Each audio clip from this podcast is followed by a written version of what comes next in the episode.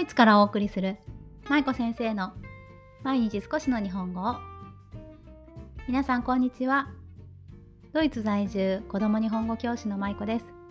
さあ、今日は金曜日ということでほっこり会です。イエーイ。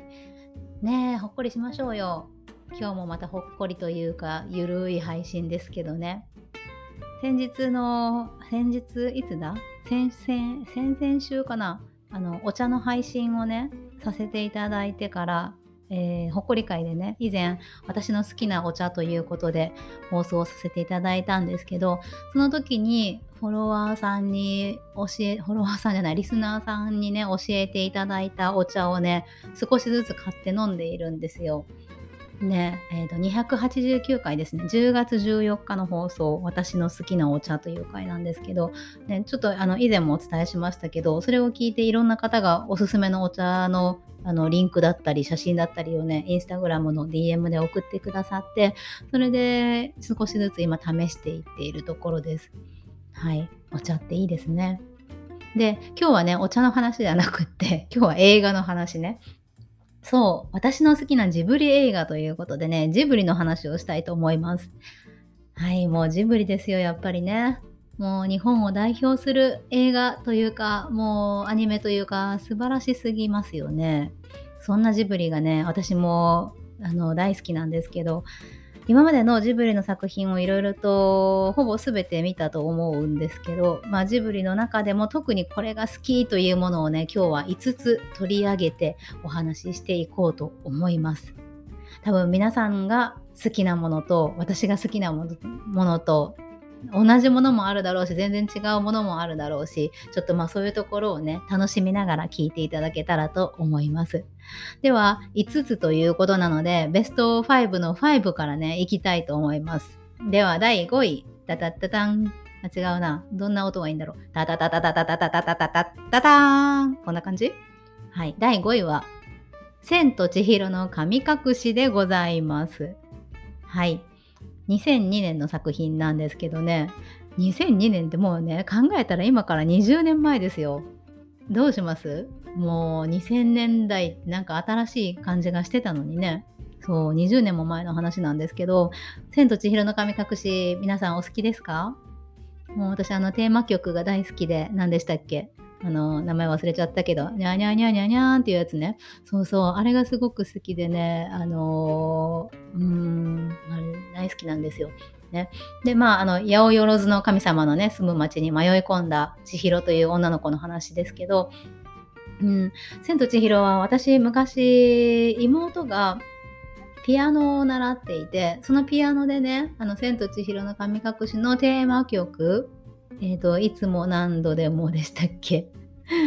そう、あの曲をねずっと家で練習していたんですよね、妹がね、ちょうどその時。そう、それでずっと練習の曲を聴かされていたというか、まあ、あの練習しているのを聴いていたので、もうなんかほんと曲から入ったような感じの映画で、でもちろん映画自体もすごく好きなんですけど、そうそうもうねあの世界観が最高ですよね。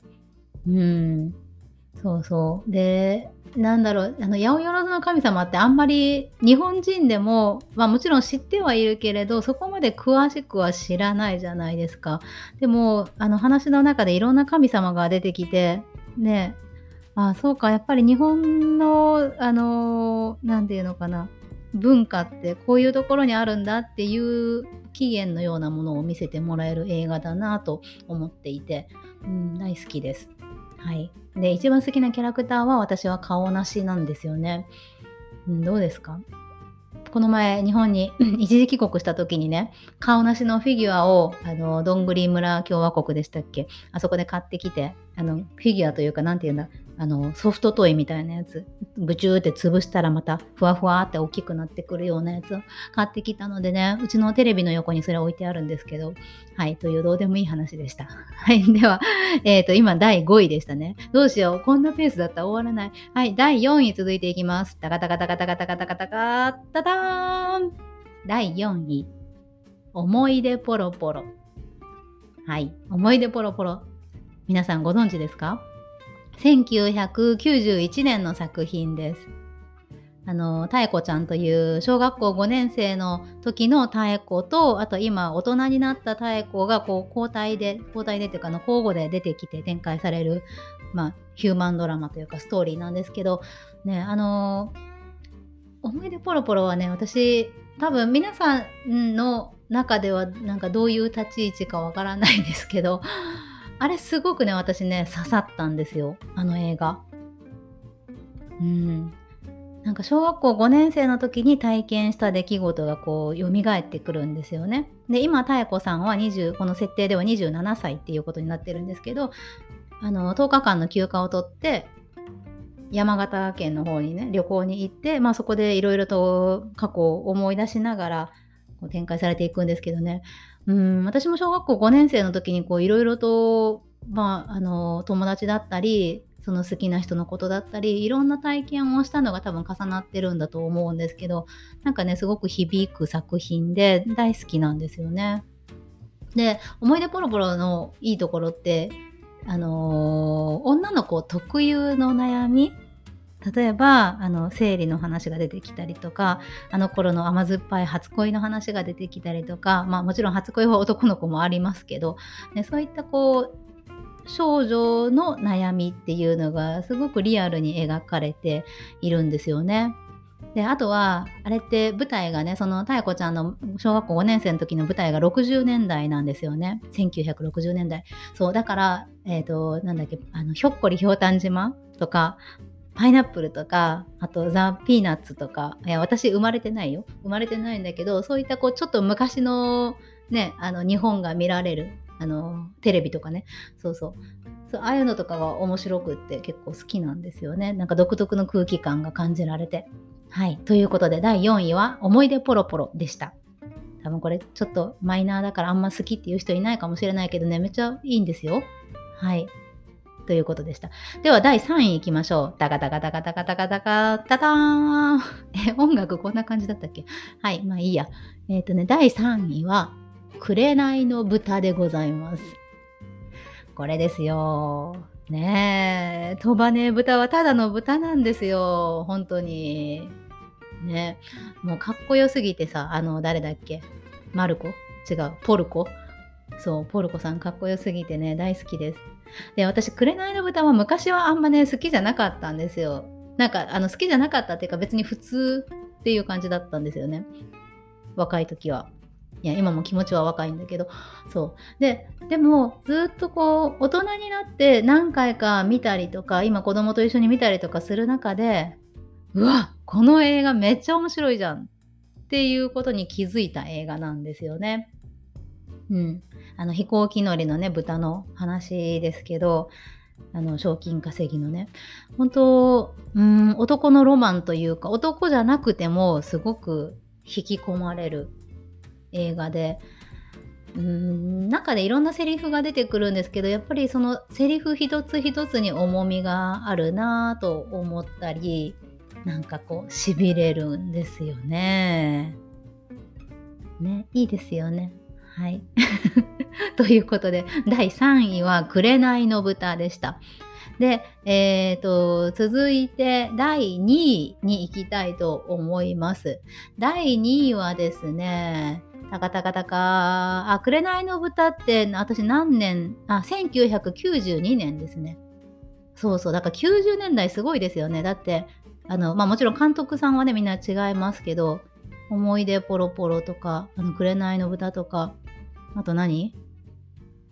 耳をすませばとか。まあいろいろあのすごい作品、きゅうじゅうねんだい、はちじゅうねんだいこう半からきゅうじゅうねんだいにかけてね。そう。はい。ということでだいにい、チャカチャカチャカチャカチャカチャカタラーン。今言っちゃったんだけど、耳をすませばでございます。はい。せんきゅうひゃくきゅうじゅうごねんの作品です。この耳をすませばってね、もともと原作は漫画なのご存知ですか？柊木葵さんという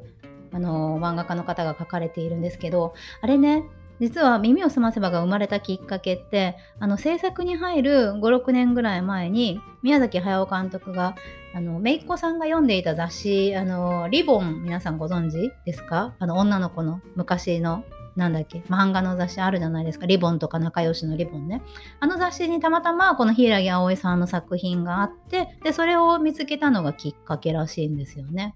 そうっていう話だそうです。なので、あ、すごいいろんなところにきっかけが落ちていて面白いなと思ったんですけど、まあ、この耳をすませばね、青春ですよね、聖司くんね。いやー、聖司くんかっこいい。いやー、ドキドキしますね。で、まあ、あの耳をすませばってもちろん聖司くんもかっこいいんだけど、こう夢を追い求める若者の姿っていうのがすごく共感できるというか、刺激をもらえる映画なんですよね。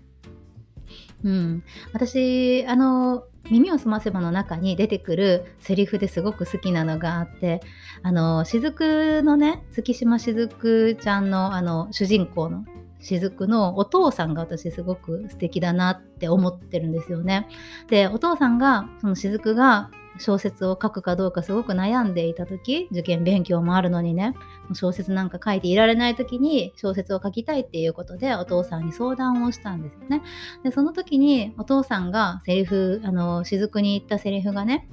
自分の信じる通りやってごらん、でもな、人と違う生き方はそれなりにしんどいぞ、何が起きても誰のせいにもできないからねっていうセリフがあるんですけどね、それがめちゃくちゃ好きなんですよね。うん、でまあ自分が今親だから余計そういうセリフが響いて、まあ、自分の子供がきっとね、今後あれこれしたいっていうことを言ってくると思うんですよ。なんかバンドマンになりたいとか、わかんない、何になりたいのか知らないけど YouTuber になりたいとかもしかしたら言うかもしれないし、でもそういう時にただ頭ごなしに否定するんじゃなくって、子供がやりたいことはちゃんと思いっきりやらせてあげよう、でも責任は全て自分にあるんだよっていうことを伝えられる親ってかっこいいなっていうか、うん、私もそんな風に子供に将来声をかけたいなって思うセリフなんですよね。そうねえ、かっこいいよ誰かっこいいよ本当に。そうそうね。でもちろんちょっとこう甘酸っぱい青春というか、恋も青春のあの恋心も感じられて、今いまだにこう見てもね、ドキドキできるというとても素敵な作品でございます。はい。で、えー、だいいちいにじゃあね、最後いきたいと思います。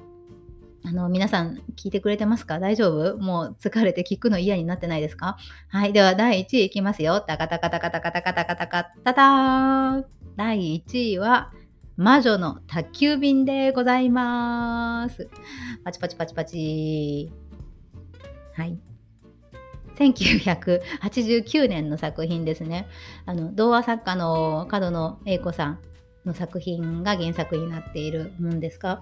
魔女のね、話ね、じゅうさんさいのキキちゃんですよ。どうですか？魔女の宅急便、なんだろうね、多分私、女の子が主人公の作品は自分を重ね合わせられるから余計にこうのめり込みやすいんだと思うんですよね。魔女の宅急便だったり、さっきのあのだいにいのね、耳すま、耳すまって言わない？耳すまだったり、耳をすませばだったりね、あと思い出ポロポロとかもそうですけど、うん、感情移入しやすいから多分特に好きなんだと思うんですけど、その女の子の作品だから、女の子が主人公の作品だからっていうだけじゃなくって、魔女の宅急便はもう一つ感情移入できるところがあって、それは何かっていうと、うん、異国の地で頑張る自分っていうのがすごくあの今の自分の心境と重なってしまうんですよね。わかります？多分今海外でね、住まれている方があの聞いてくださってるのが今多いかなと思うんですけど、そのキキが、主人公のキキがあのー、魔女の修行だっていうことで新しい町を見つけてそこに住むじゃないですか。で一からね、頑張って生活をあのー、ね、うまく回るようにいろいろと辛いことも経験しながら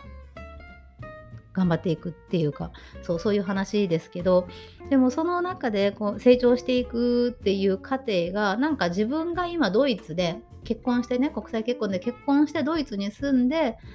ドイツ語もよくわからないままやっている生活をなんとか成り立たせているっていう自分とね、すごく重なってしまうんですよね。もちろん年齢も違うし、別にあのキキのようにこう頑張り、頑張ってないところも私ありますけど、多分うん、なんかキキのようにこう素直に感じられなかったりとか、ね、あの次に向かって頑張ろうって思えない時とかもあるけれど、でもやっぱりこう同じ新しい生活に馴染もうとしていくところがすごく重なるんですよね。うん、でその仕事を始めたりとかね、だからそういうところがすごく共感できて、私も頑張ろうって思えるので大好きなんですよね、魔女宅。そう、魔女宅ね。でやっぱ魔女宅といえばあのー、あれですよね、私このパイ嫌いなのよねですよね。そう、ジブリの作品ってすごくセリフが素敵なものが多くて、あの面白いのもあるしすごく深いのもねたくさんあるし、そうで、まあ、魔女の宅急便はあのそのパイの話もそうですけど、あと私あれが好きなんですよ、魔女宅のね一番最後に出てくるセリフで、ほらほらなんだっけ、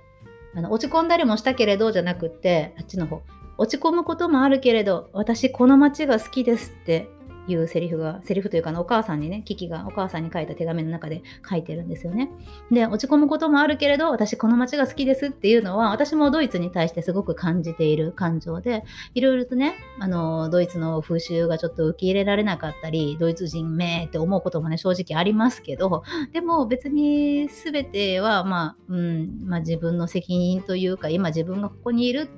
からこそ体験できていることであって、まあいろいろなんだかんだ愚痴を言いながらも、やっぱり私ドイツっていう国すごく好きなんですよね、うん、今住んでいる町もすごく好きだし、うん、だからやっぱりこの町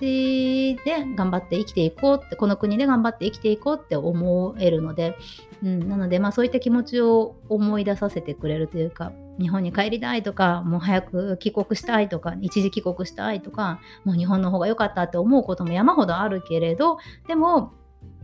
うん、やっぱりこの町に住めてよかったなって、この国に今いてよかったな、これからも頑張ろうって思えるんですよね、魔女宅。はい、ということで今ごいからいちいまでババーっと喋ってみましたけど、はい、もう一回言うとごいが、だいごいが千と千尋の神隠し、だいよんいが思い出ポロポロ、だいさんいが紅の豚、だいにいが耳をすませば、だいいちいが魔女の宅急便でございました。で他にもトドロとかさ、あのナウシカとかラピュタとかもめちゃくちゃ好きなんですよ、大好きなんですけど、私が選ぶとしたらまあこのいつつかなっていう感じかな。うん、まああの年齢によっても変わってきたなとは思います。